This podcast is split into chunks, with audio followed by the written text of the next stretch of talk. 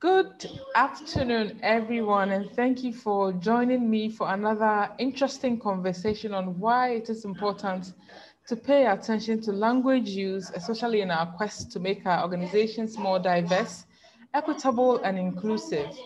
And this afternoon, I am thrilled and excited to be joined by Veronika Koller. And so, Veronika, I have a tradition of having my guests introduce themselves. So please generously introduce yourself to my listeners and tell us who you are and what you do. Hello, Mame, and hello to the audience. It's a pleasure to be here, and thanks again for the invitation. So, my name is Veronika Koller.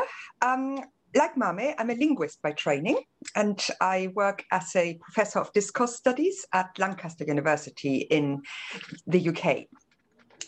So, I would say in terms of what I'm interested in as a linguist, there are really three strings to my bow. So I'm interested in political discourse. I've long been interested in questions of language, gender, and sexuality. And most um, pertinently, I guess, for this podcast, I also have a very long-standing interest in business communication. Actually, my first ever academic job was at a business school. I also occasionally do consulting work with an agency called Linguistic Landscapes, so which takes me out of academia, which I really appreciate. So, in terms of what have I done in business communication? Well, I started out more than 20 years ago now, I think, um, to do a PhD on metaphor in business magazines. And then post PhD shifted my focus to discourses of corporate branding. So, how companies use language um, mostly language, to build their institutional brands. I've looked a bit into narrative accounting, so metaphor use in accounting documents, politeness, etc. And most recently, I've become interested in language awareness, which is, I guess, how Mame spotted me. So, language awareness in people who work with language, but may or may not always be aware, you know, of the workings of language, really.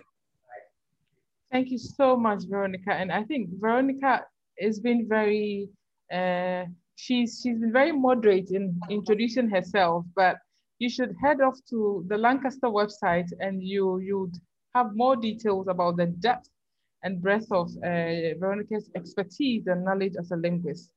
So Veronika, Thank focusing you. on onto language awareness in the mm. workplace why is this important? What, what, what do we even mean by language awareness in the first place?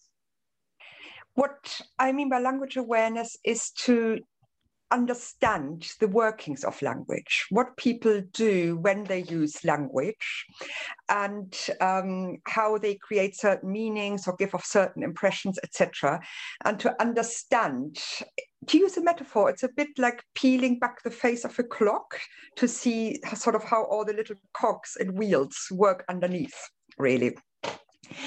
And so it's important to understand that, well, obviously language matters as the title of your podcast says because it's the really the main medium through which humans interact in all spheres that can be in the workplace in business that's in our families that's at church that's wherever really at schools so but i think what's really important to understand is that language doesn't just serve to exchange information yeah, so it's not just about um, conveying a piece of information to somebody. But it's also about conveying your view of the world, really, and to negotiate relationships. So that's two really important functions of why people use language and to become aware of that. So let me give you an example, if I may. So you could phrase something in three different ways. Okay. So if you, for instance, um, I said this week, earlier this week, I said to somebody, I don't, I'm sorry, I don't understand the question which struck me as a fairly neutral way of, of saying, but just that, I don't understand the question. Now, you could, of course, rephrase that. You could say, uh, this is incomprehensible. Or you could rephrase it in a different way. You could say, well, no idea what you're on about. So you could say, well, you know, doesn't it all say this? All three say the same thing that you don't understand the question. And in terms of content, I guess that's right. But in terms of how the language works, it does really different things. So obviously saying this is incomprehensible is much more formal than to say I don't understand the question. And to say, well, I have no idea what you're on about is, is much less formal. It's very informal. You wouldn't say that to anyone, right? So you can sort of construct a relationship, your relationship, as being more or less formal, but you also shift the focus. So if you say, I don't understand the question, that's about me, that's about my inability. If I say, this is incomprehensible, then there's something wrong with the question. And if I say, I've got no idea what you're on about, then there's something wrong with you in asking me. So that's really important differences. And I think becoming aware of that is, is really important. So just by way of example. Hmm. Thank you so much. So there's one thing that you touched that I particularly like. So all these different examples that you gave, what is evident there is that they have different meanings. And mm-hmm. So my question is, is it possible for the lay person to be able to pick up these three different meanings? Or you can only do that with some sort of expertise or awareness, for example? I think intuitively people would probably pick it up. But the point about language awareness is to have some you know however basic means of describing that you know. So for instance to know you know what what a pronoun is. That the first is i. I don't understand the questions about me. And no idea what you're on about. Is about the other person. All right. So um and that helps us get it, gain a deeper understanding. Doesn't mean that anyone has to become a trained linguist, mm. obviously, um, but to have a basic toolbox, as it were, you know, about, you know, something formulated as a question or a statement, who's actually included, who's referred to, that sort of thing. How have how is has evaluation been done, that sort of thing. And um, it's about understanding how people use language you know, and why they do it. I think that's a really important point. You know, why would you phrase something in more formal or informal ways? Why would you put the fault with yourself or with somebody else? And we can then think along, you know, what does that do in a, in a workplace context? So it may sound daunting, of course. You say, well, you know, that's all very good, you know, peeling back the face of the clock, but what's in it for me, really? You know, what's what's the benefits? And and I guess the for me, the most immediate benefit would be better workplace relations. So you can really avoid misunderstandings or bad feelings, or when people have a vague feeling that they're being accused of something, but they don't quite know why. But if they know, oh, well, you're making this all about how I phrase the question, not about your way of understanding it, that might help to um, bring any any miscommunication to light, really. So yeah, better workplace relations, hence more job satisfaction, I guess. And in meetings, it can also mean that you can run meetings more efficiently because somebody doesn't or can say at least why they feel affronted by something and then can bring that out into the open instead of trying to block the whole meeting. So ultimately, that would also mean increased productivity, I suppose. Thank you so much. I mean, you have preempted my next question, so I'm not going to ask that, but I think before I let you go on this matter of language awareness, so if you say, make this practical to an organization, how does this work? For example, if you are consulting or you're working on a project like this, how, how mm. does this work? Just, just in a few words. Right. So, in a consulting way, you would look at what is the problem as the client perceives it and where do they want to go, obviously. And you would work a lot with already existing interactions. So you might ask permission to, of course, confidentially, but you know, record some interactions in a company and then see what's going on. You know, how people use language, what reactions that triggers in others, you know, and then make um, decision makers aware of what is going on, particular language and communicative patterns that often can become very entrenched and how they may be less than beneficial. And to also suggest, you know, um, how to make the decision makers aware of what's happening linguistically and uh, how the, that could be changed and how that awareness could be spread to benefit the organization. Yeah, thank you. So if you want more details about this, uh, Veronika has a wonderful uh, podcast that she co-hosts, Words in Action. And if you subscribe to it, she's she's done a series, and it just shows you or gives you practical examples of how this language awareness can be implemented at the workplace and then its usefulness as well. So Veronika, yes. Yeah, I hope I hope it's useful. You know, I mean, um, I've written a textbook with a colleague, and based on that, we started that podcast, Words and Actions. So we've just we're just producing episode 17. So we've really gone for a time now in our second series. And you can listen to it wherever you get your podcasts. And we also have a website to go with it, which, which is wordsandactions.blog. Thank you, Veronika, for that. So now our next focus is language and EDI, which you you have you generously touch on in your in your book that uh, mm. you sent, and I would want you to share details of that book as well if someone is interested in getting that to increase their knowledge. So why should organizations even bother with language and EDI? What's the connection?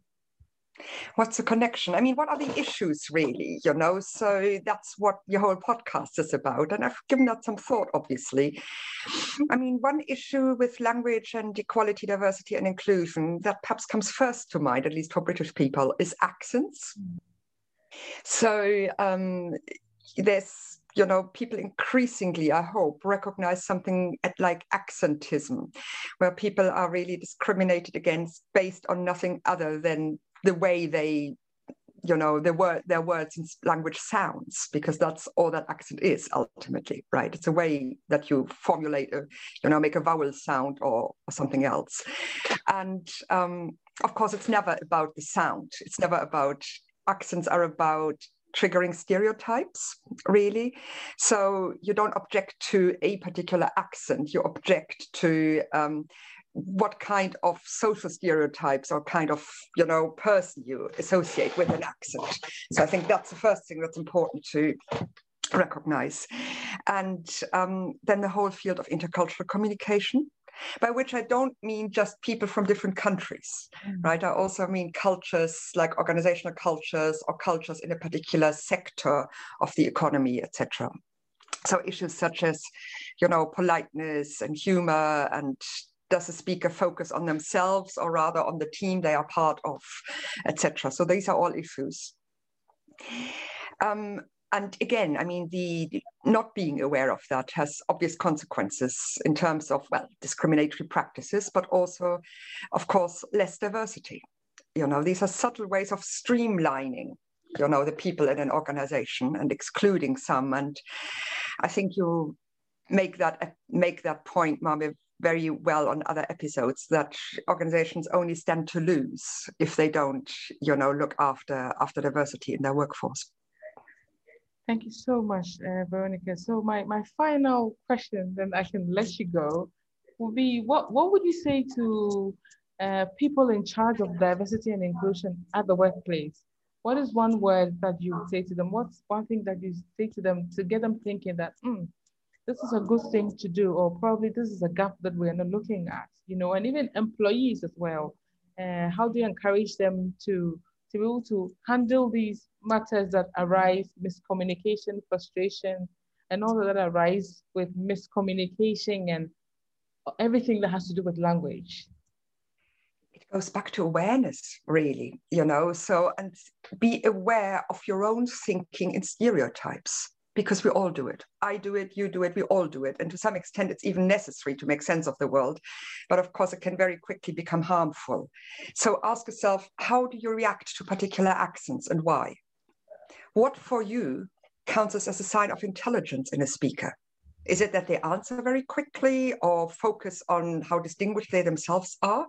Well, in some cultures, that would count as very impolite, but that doesn't mean the person is less intelligent or what you perceive as rude in, in language use, you know, and remember that usually people seek to be, pol- be polite according to their cultural norms. So there's no such thing as a rude culture or rude language. And so being aware of that, you know, what that triggers in you, you know, what stereotypes. I would want to finish with one insight really that was very valuable for many years of, or many years, some years working with a PhD student from Malaysia of Chinese descent that who wrote on intercultural communication and uh, was very adamant to do so from her own cultural point of view. We had long discussions and more than one difficult meeting. And in the end, you know, I think we both learned a lot, and she wrote a good PhD. But I realized for myself, as you know, a, a Western person, that it's very easy to be proud of your intercultural work relations and where all your colleagues are from and how cool that is and what have you. But that's only as long as everybody accommodates to your standards. Once they refuse to accommodate to your standards, that's when things get interesting. And that's when we need awareness. Thank you. You couldn't have ended on a much better note, Veronika. Thank you. I know you're busy, and I really appreciate you taking time off to share your insights about this. So, like I said, you can learn more about Veronika. She's on LinkedIn. She would accept your invitation to connect. You can head to the Lancaster website. And don't forget to listen and subscribe to her Words and Action podcast. So until I come your way with another edition, I would want to say bye for now and thank you for joining us. Thank you. It's been a real pleasure, Mommy. Thank you.